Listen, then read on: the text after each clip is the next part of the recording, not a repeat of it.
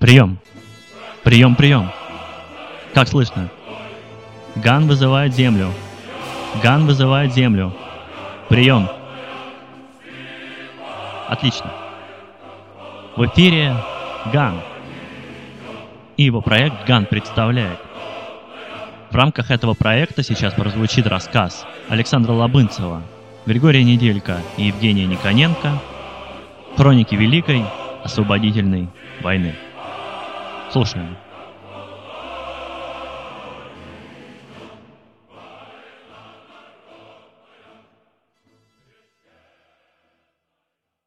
Дракон был старый. Это можно было понять по чешуе грязно-коричневого цвета, в отличие от молодых особей ярко-зеленого колера. Животное двигалось рывками, что свидетельствовало о его немалом боевом опыте. Молодняк летал обычно по прямой траектории, что делало таких драконов легкой добычей. Закаленные же в сражениях монстры двигались в небе хаотично, не давая взять себя на мушку. Ерофей медленно приподнял левую руку, намекая расчету, что скоро последует сигнал. Мужчина оторвал взгляд от бинокля, через который рассматривал небесного гада, и бросил взор на гаубицу, у которой застыли два бойца — стрелок и заряжающий. «Коля!» — бросил Ерофеев стрелку. «Возьми чуть левее!» Боец схватился за колесо вращения ствола и несколько раз крутанул оное. Ерофеев еще раз бросил взгляд на парящего в небе дракона, вскинул руку вверх, а затем резко опустил конечность вниз, скомандовав «Огонь!» Грохот. Из дула орудия выскочил язык пламени, заложило уши. Сквозь звон послышался металлический лязг вылетающей гильзы. Зураб, второй боец, отвечающий за зарядку орудия, загонял свежий снаряд. Еще залп. Окоп заволокло едким пороховым дымом. Залп, залп, залп. Ерофей хлопнул Николая по плечу. Хватит, товарищ, хватит. Дым, заполнивший окоп, рассеивался, уносимый теплым весенним курским ветром. Капитан Ерофеев обеими руками впился в бинокль и стал всматриваться в часть небосвода, где недавно обнаружил неприятеля. «Сбили?» — с надеждой в голосе спросил Зураб. «Хрен там!» — недовольно процедил сквозь зубы капитан, глядя на удаляющуюся коричневую точку. «Матерый гад! Такого только из зенитки можно взять, если поближе подпустишь».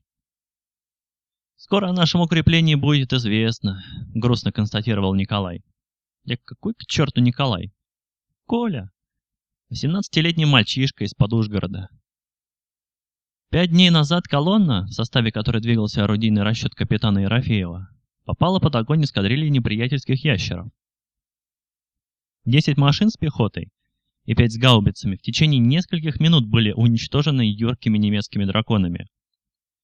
Выжить удалось лишь капитану и его людям, и то благодаря тому, что пораженный в боях полуэльф вовремя прочитал маскирующие заклинания. После того, как вражеская авиация скрылась за горизонтом, капитан распорядился не менять маршрута и следовать к намеченной точке.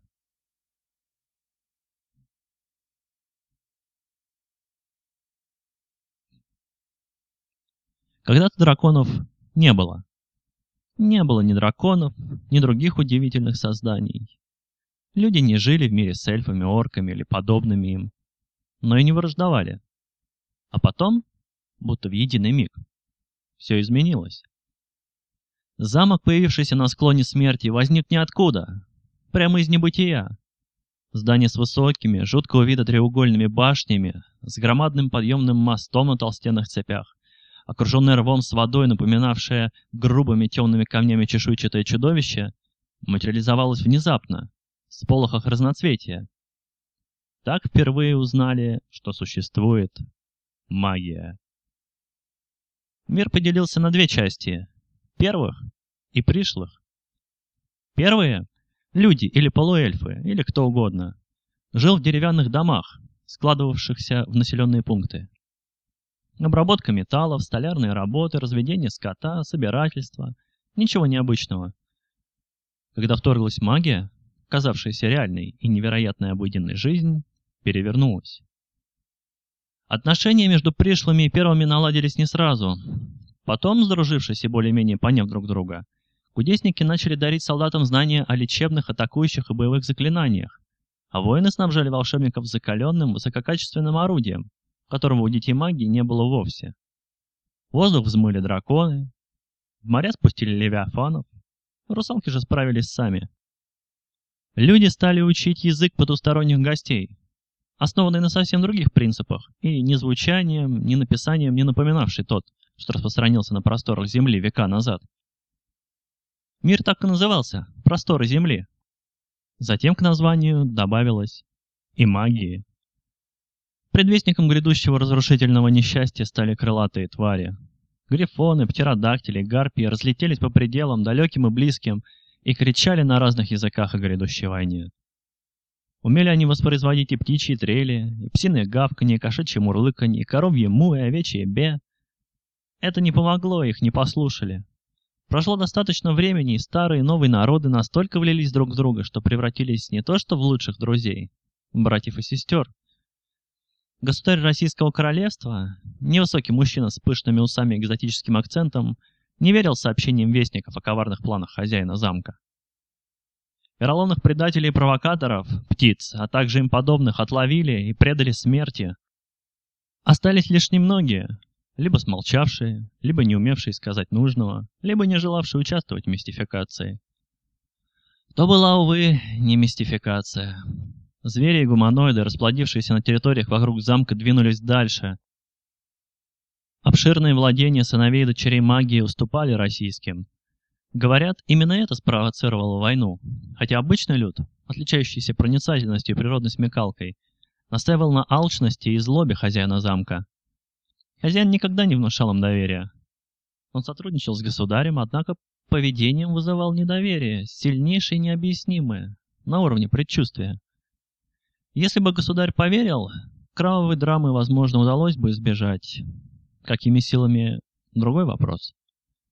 Теперь же речь шла о банальном выживании, причем в самых свирепых условиях.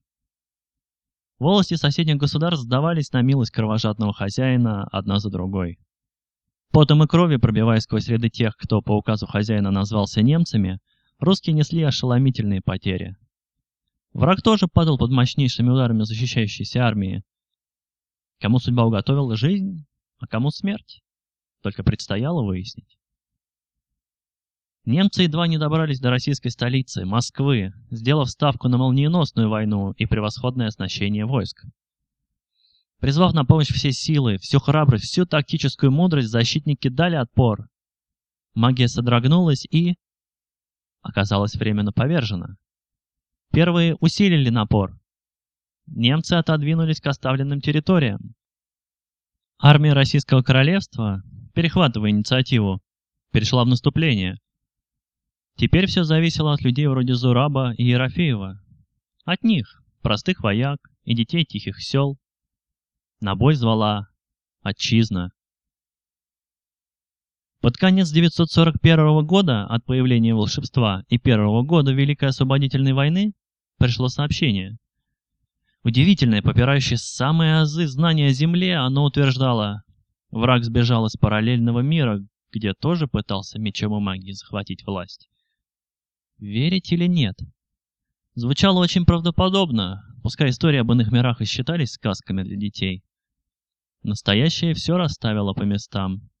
Сражайся или потеряешь свободу. Государь, известный храбрыми, жесткими, а порой и жестокими решениями, отдал приказ драться до конца. За него, за Русь-матушку, за землю. Пока твари замка не падут. Альтернативы государь не видел. Либо так, либо расстрелять врагов народа. Народ Руси, беспрекословно веривший лидеру, одарившего глубочайшим уважением и склонившийся перед ним в сильнейшем страхе, устремился под огненные шары, жгучие молнии, замораживающие ветра и ледяные потоки. Должны были пасть немцы, прозванные народниками, потому что их предводитель проповедовал межрасовую ненависть и полнейшее собственное превосходство. Цена поражения – рабство и гибель. Воевали все – вольные узники, крестьяне и богачи, взрослые и дети. И шли вперед и вперед и вперед, крича знаменитое, неповторимое «Ура!» за родину, за государя. Ерофеев с Зурабом сражались в авангарде.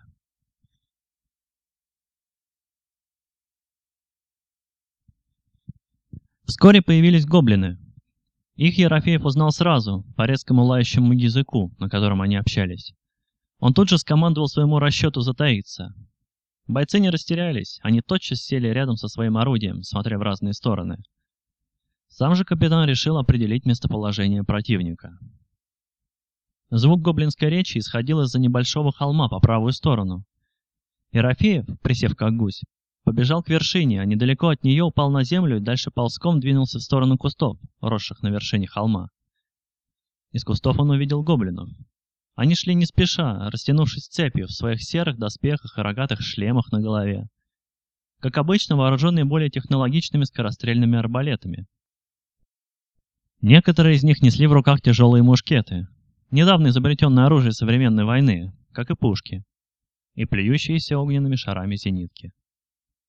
Хотя последние можно было отнести к вполне обыкновенному магическому оружию, что нельзя было сказать о первых. Порох сделал этот мир чуть менее магичным. «Ядрить твою!» — тихо выругался Ерофеев, посчитав многочисленный взвод хорошо вооруженных гоблинов. Где-то за лесом к тому же раздавались рыки троллей, тупых жирных бестий, которых гоблины всегда любили таскать за собой. Ерофеев спустился к своим. «Плохо дело», — сказал он. «Этих уродов сильно много». «Как нам предупредить своих?» — спросил Колька. «Никак», — буркнул Зураб. «Связиста нет». Связистом называли мага, что мог посредством заклинания передавать телепатические сообщения другому связисту. И таким образом поддерживалась постоянная связь между различными частями и целыми армиями, находящимися на больших расстояниях друг от друга. Семенова, связиста артиллерийской колонны, в которой был и Ерофеев с его расчетом, убила при авианалете. «И чего же делать?» — уныло спросил Колька. «Воевать», — ответил Ерофеев. «Будем бить немцев нашими силами. Развернем орудие вон на той опушке и откроем по ним огонь через холм. Дальше действовать по обстоятельствам. По возможности будем двигаться в сторону своих». «Все, за дело. Я на холм. Корректировать огонь». Минут через десять орудие было развернуто в обозначенном месте. С вершины холма Ерофеев вел свое наблюдение. Первая цепь гоблинов уже успела отойти далеко, но это не беда. Когда начнется обстрел, прибегут. Зато из леса показали свои уродливые тела тролли. И тут Ерофеев довольно улыбнулся. Он жестами начал проводить корректировку огня. Все как по учебникам, подкрепленные нажитым на войне опытом. И вскоре раздался первый залп. Снаряд упал рядом с троллем, не причинив ему никакого вреда. Тролль же остановился и с тупым выражением лица уставился в небо. Зато гоблины начали суетиться. Ерофеев быстро произвел корректировку. Следующий залп разбросал глупого тролля по поляне, при этом задев нескольких гоблинов. Они заворочились в траве дико визжа. Остальные же бросились в рассыпную, засев в укрытиях.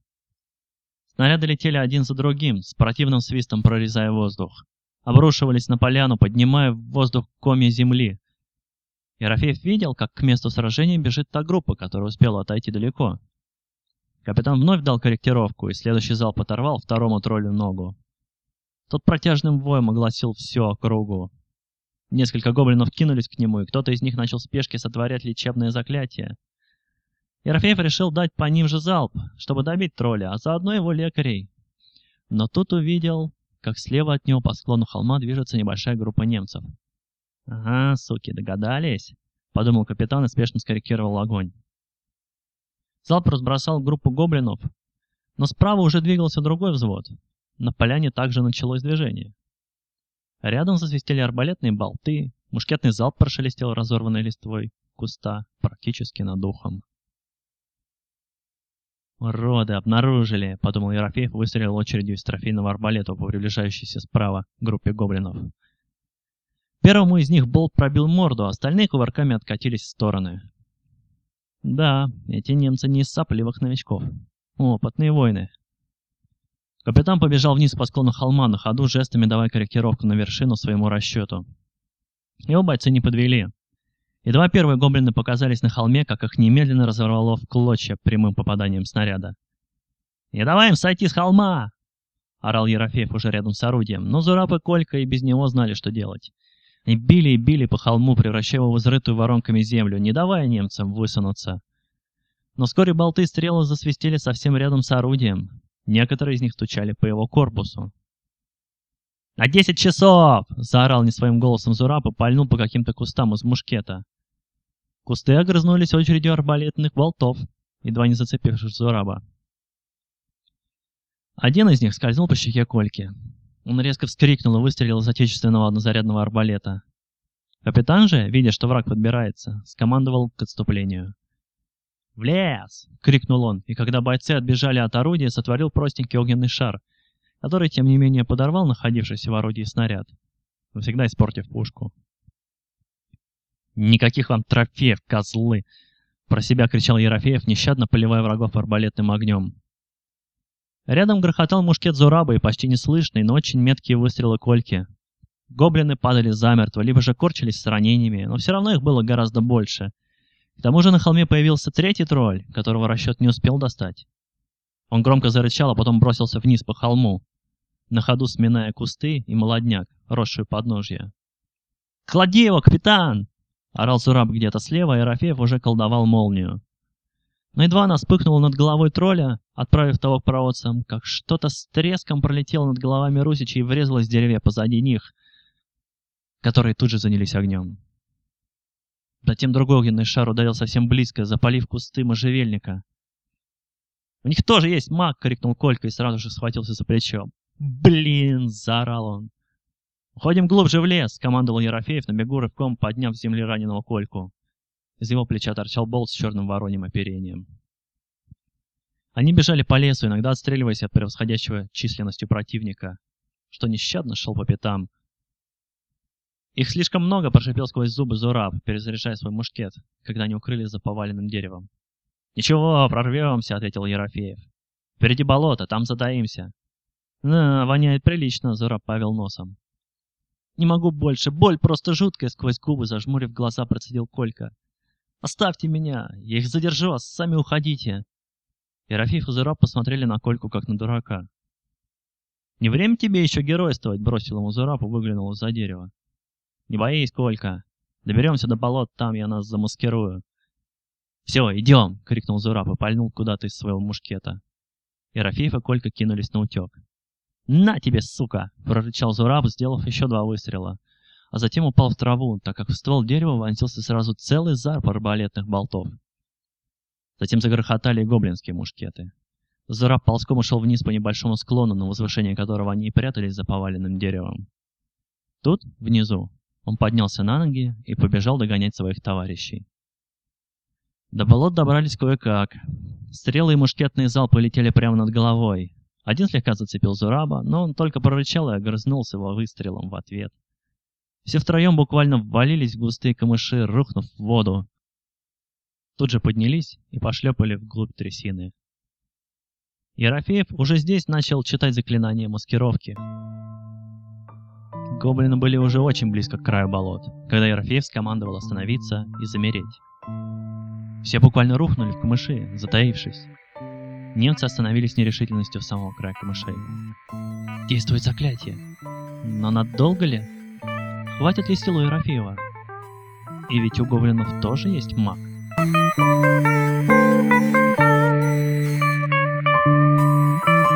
Зураб не поверил, когда увидел его. Это было невозможно. Даже более... Первую секунду боец опешил, затем, придя в себя, потянулся к ножным на поясе. Там висело единственное сохранившееся оружие. Остальное потерялось при набеге тех, кого русичи называли «не мы», то есть немцев. Позорно потеряно. Но война не только героизм и отвага. В ней очень много мелкого, невидимого и грубого, неприятного. Не щерящиеся всеми зубами ненависть, коварство и жестокость, а точечные, едва заметные шероховатости. Да, как в плохо сложенном стихе или в непродуманной до конца ораторской речи. Заметить такое сложно, однако именно оно, что подтвердит любой вояка, и делает войну. В нескольких десятках шагов от Зураба стоял хозяин замка, но достать его русский не сумел бы. Пока Зураб за кустами, хозяин не видит. А стоит высунуться, чтобы метнуть кинжал. В раз заприметит и даст сигнал своей братье, после чего собирать по кусочкам храброго солдата российской армии. и все равно не достать кинжалом вражеского лидера. Нужного везения не бывает в природе. Впрочем, если бы оно вдруг снизошло до Зураба, увесистое холодное оружие просто не долетит до хозяина. Стискивая от бессильной злобы зубы, Зураб мечтал лишь об одном — на возможности схлестнуться с узурпатором. Один на один или среди скопища троллей и гномов, неважно. Лишь бы представился шанс, а уж им россиянин сумеет воспользоваться. Сосредоточившись на лидере немцев, Зураб абсолютно забыл о творящемся вокруг. Не было больше криков наших и ихних. Не звенели о доспехи болты, не стреляли пушки и мушкеты. Мысли солдата работали с нервной быстротой. Что здесь делает хозяин? Почему не прячется в замке, где много, много безопаснее? Или не отсиживается в арьергарде, откуда обычно командуют высокие чины? Есть, конечно, исключения, вроде некоторых генералов Российского Королевства. Те на передовой, в самой гуще противника. Но это скорее исключение, к тому же численный перевес и новейшие технологии немцев диктовали категоричные условия. Либо мы их, как угодно, как хочешь, как получится. Либо они нас, и тогда все, совсем все. Неужели превосходство сейчас на нашей стороне? Хозяин ощутил это, либо, может, статься ему доложили. Но дальше-то что? Зачем он явился сюда, да еще в одиночку, без охраны? Сволочи, не сдержавшись, то ли процедил, то ли прошептал Зураб. Мрази. Где-то рядом отстрелился Ерофеев. Если уже не кидался грудью на штыки и мушкеты, потому что немцев не надо бояться, их надо бить. Фашисты, уткнувшись лицом в траву, в бессильной ярости проговорил Зураб. Откуда они только выдумали этот клятый фашизм, это учение, идущее против всего человеческого? Откуда оно взялось? Из какого, мать его, мира? И тут Зураб получил нечто наподобие ответа. Неожиданно, непредсказуемо, совершенно фантастическим образом. Да, для мира, жившего бок о бок с магией, это так или иначе стало откровением. Хозяин поднял руку и описал кистью круг. На воздухе осталась красная, полыхающая огнем полоса. Затем она раздалась, превратившись в большую окружность диаметром самого хозяина. Окружность уплотнилась и набухла сферой. Наконец, та засверкала, заискрилась и... словно бы утонула сама в себе. В том, что весьма походило на водную гладь, проступило изображение неведомого. Странные, явно построенные из белого камня и красного кирпича здания. Дороги, замощенные чем-то серым. Непонятные знаки на толстых столбах. Указатели? Да еще какие-то разъезжающие по удивительным дорогам самодвижущиеся повозки из металла. Хозяин ухмыльнулся и нырнул в прозрачную сферу. Изображение необычайного града моментально померкло, а сфера схлопнулась, пропала. Там, где мгновение назад стоял зачинщик и виновник колоссальнейшей, чудовищной по жестокости войны, лениво ворошила стеблями на ветру зеленая трава. Зураб, не в силах отвести глаз, оторопело смотрел туда, где вот только что сиял бликами и неизвестностью хрустальный шар. Словно вернулись в мир звуки, окружили, привлекая к себе внимание. По месту, с которого бесследно исчез хозяин замка, неслись тролли с алебардами наперевес.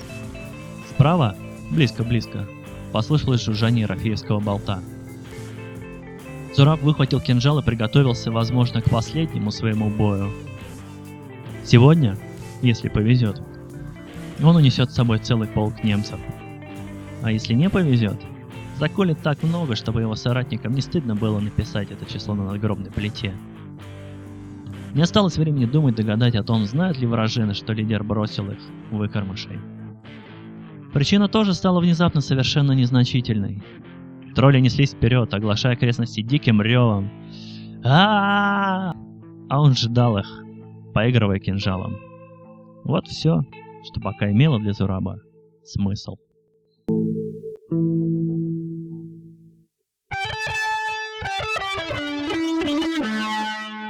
Кольку спасти не удалось.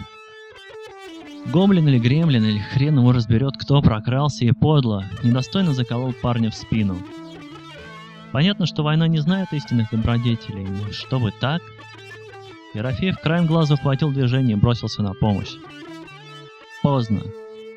Умер Колька быстро. Потом, стараясь хотя бы на время боя стереть из памяти застывшие навеки глаза друга, Ерофеев кинулся в атаку.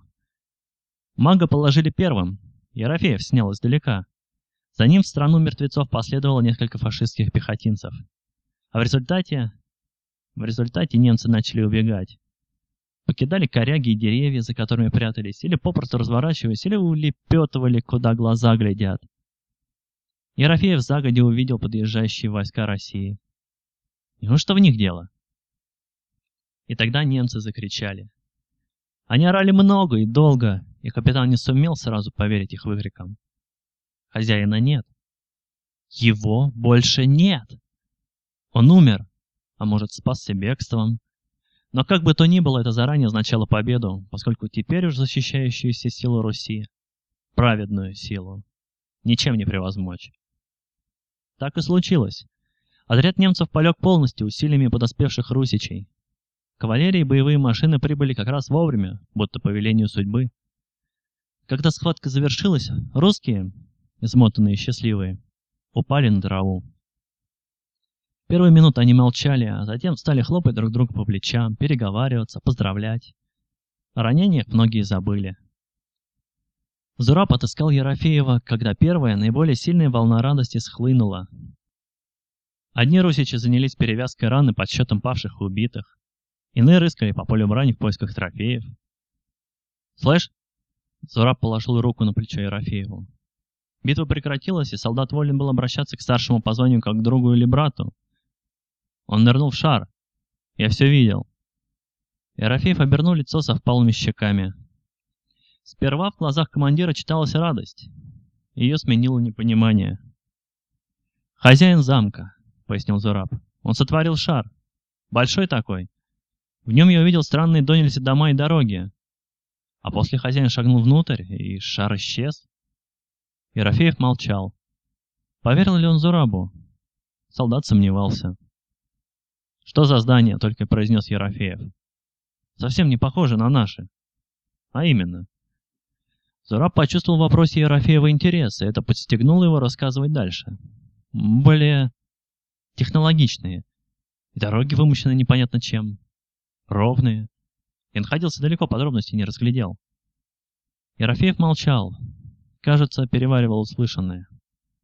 «Но это значит, в конце концов, — молвил он, — что в нашем мире этой твари не будет». Зураб понял, что собеседник подразумевал под этой тварью фашизм. «Да, его правда», — мысленно согласился Зураб. И ответил. «Нет, теперь не будет». Ерофеев кивнул, вроде бы довольно, хотя лицо его хранило непонятное выражение. Зураб пригляделся, стремясь разгадать его. «Доложу, куда следует», — прервал молчание Ерофеев. «И в первую очередь магам и ясновидящим. Пусть ищут портал. Туда. Портал, канал связи, короче, ниточку в тот мир». На сей раз кивнул Зураб. «А они прислушаются?» «Прислушаются. Без вариантов. А если, не дай боги, варианты все же возникнут и выше пойдут?» Ерофеев кинул взгляд на чистое голубое небо. «Почему другие должны страдать, как мы? Если помнишь, даже титанов и богов свергают, ведь существуют границы, за которые не дозволено заходить никому». «А этот ни титан и ни бог», — завершил мысли Ерофеева Зураб. «Обычный слабый, трусливый человек. И его помощники с солдатами отнюдь не небожители». Ерофеев поднялся с земли. «А раз все понятно, небольшой привал, выдвигаемся. Война окончена пока только в нашем воображении». Зураб согласно улыбнулся. Следуя букве устава, отдал честь и отправился с обходом к выжившим ребятам из отряда. Апрель-май две тысячи пятнадцатого года. Конец связи. День победы, как он был от нас далек, как в костре потухшем таял уголек.